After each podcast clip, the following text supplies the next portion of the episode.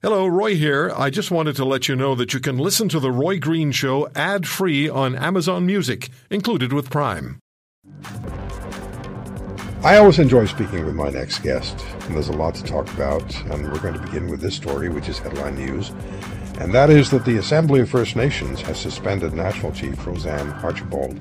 So that's the first question I have for my guest, and we're going to then talk about other issues that remain front and center and significantly important to First Nations and to everybody in this country. I'm glad he's back with us. Our guest is Chief Cadmus Delorme. He's the chief of Cowessess First Nation in Saskatchewan. Chief, how are you? Chief Delorme, how are you?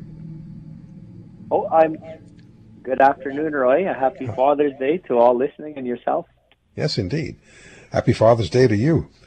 Uh, Chief, um, let me start then with with this question: the Assembly of First Nations suspending the National Chief Roseanne Archibald. What's your reaction to that? What's what's your thinking here? Uh, thanks, Roy. Uh, when the AFN succeeds in this country, the country as a whole succeeds.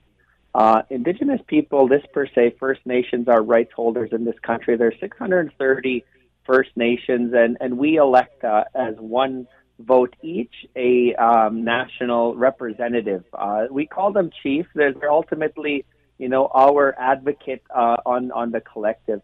Uh, at the moment, right now, our our elected national chief uh, has been suspended, and how that works, Roy, is each province and territory has one delegated representative at the AFN executive, and so two abstained. Everybody else voted in favor to to suspend her. Uh, as of this hour, Roy, it's very fresh to many, uh, including myself.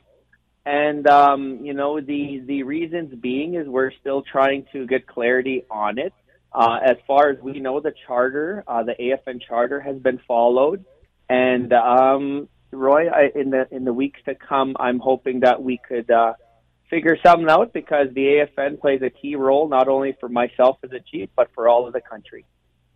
Yeah, the AFN has uh, certainly, in the years that I've been talking about First Nations issues, has been a, a key component, a key um, go-to source for information about First Nations issues. Now, I'll ask you one more question, Chief, and I don't want to put you uh, in um, in difficulty here with with my questions because I know this is a developing story. But does this in any way cause any difficulty for the Assembly of First Nations going forward? Uh, thank you, Roy. As one chief in this country, and I'm Cowessess First Nation elected chief, we rely on the AFN to be our national and international advocate. Realistically, I don't believe there's a job description for a chief in this country. I manage poverty, Roy, and, and it is not an easy task. My council that I'm elected with, my community and my nation, we're trying to heal. And it really puts pressure on me as a chief to try to focus at a national, international level many years ago, we had a, a national chief uh, named Shawn Atleo. Uh, Shawn Atleo was uh, removed uh, due to a breach of the charter. Um, we moved on uh, after that. Uh, we eventually got to Perry Bellegarde, who just recently uh, did not rerun.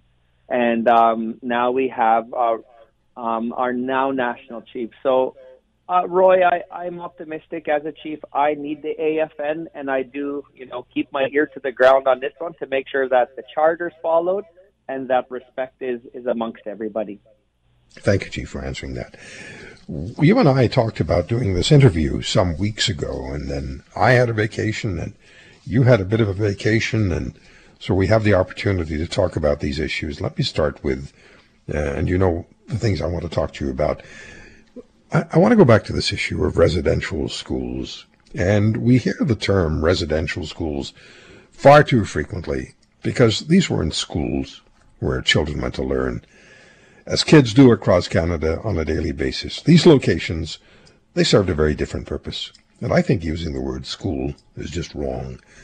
Would, would you please speak, Chief, to the reality of the damage these so-called schools did and continue to do to generations of Indigenous children and families at Cowessess First Nation and across First Nations nationally.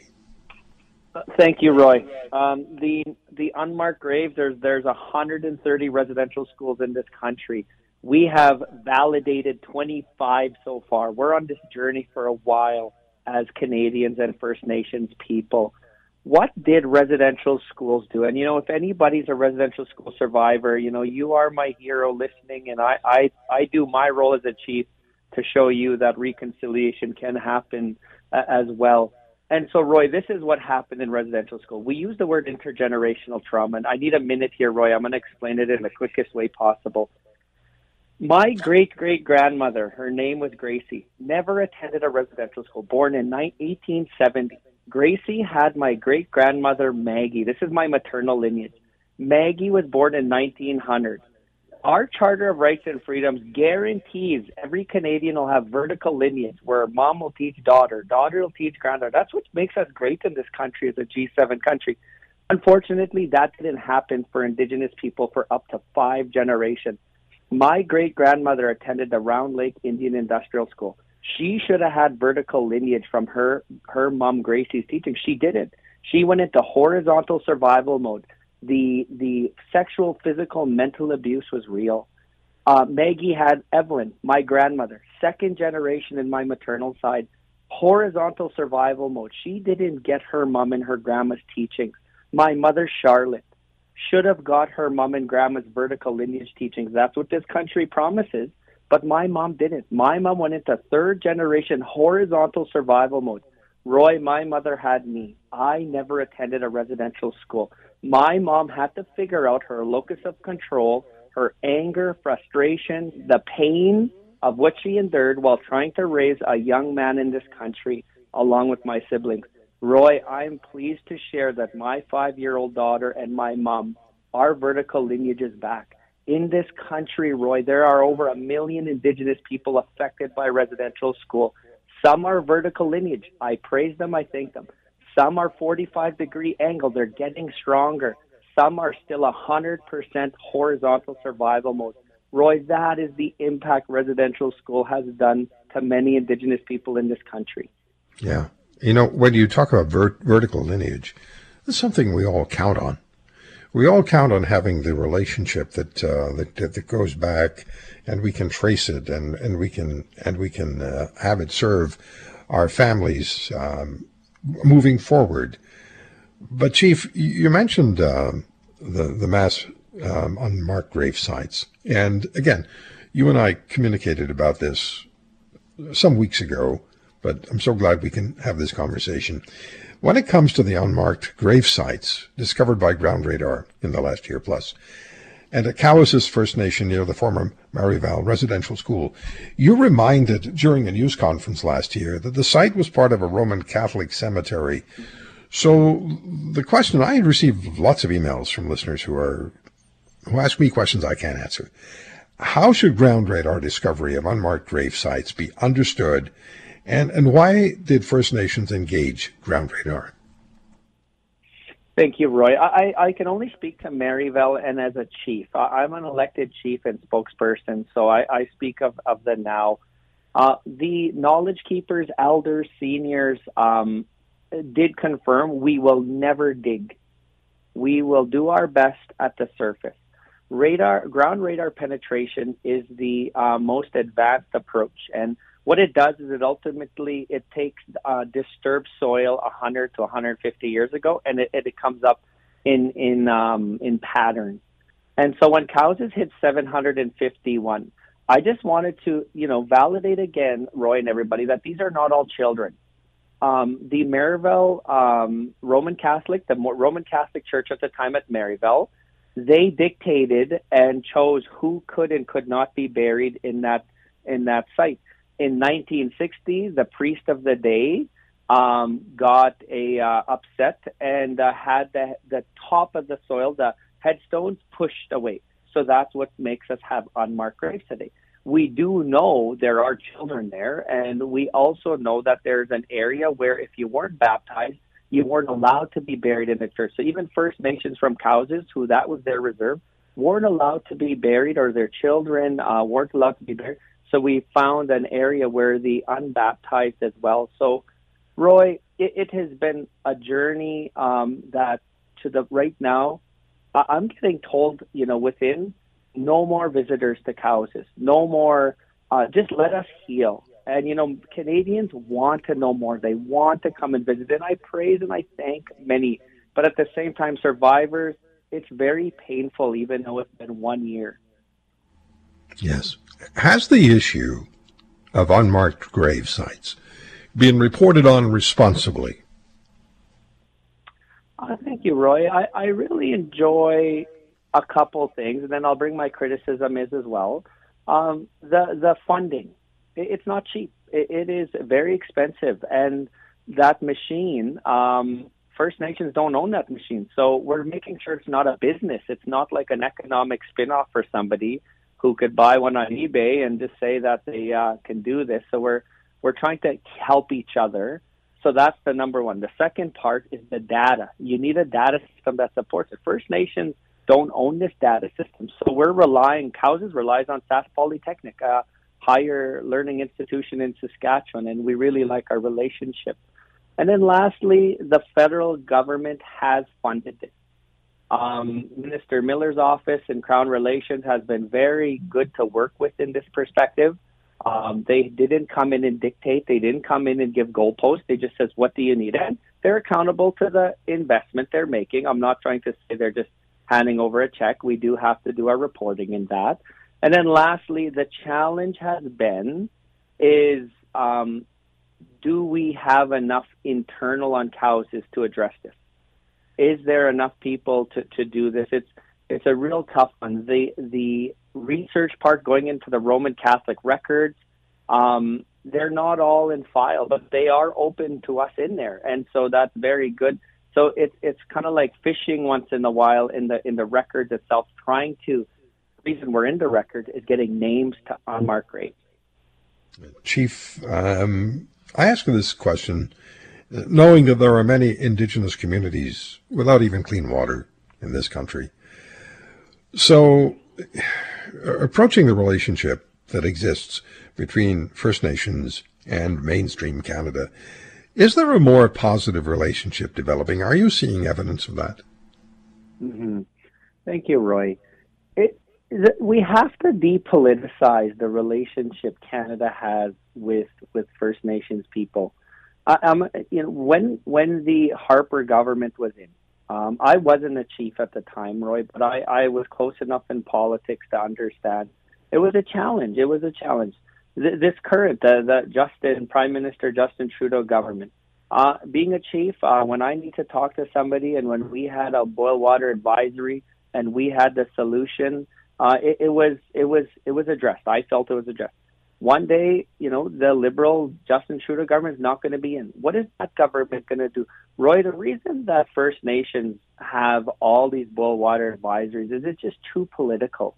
And we have to somehow approach it to just understand that each each nation in different region has a different uh, challenge to boil water advisories, to intergenerational trauma, to relationship with their neighboring cities and towns and we have to start allowing and opening up our minds to understanding First Nations are rights holders. And you an example, Roy. Cowessess, we have jurisdiction over our children in care right now. Uh, we, we're the one in Canada that has exercised Canada's Bill C-92, which Cowessess we call our Miyo Pimatisowin Act.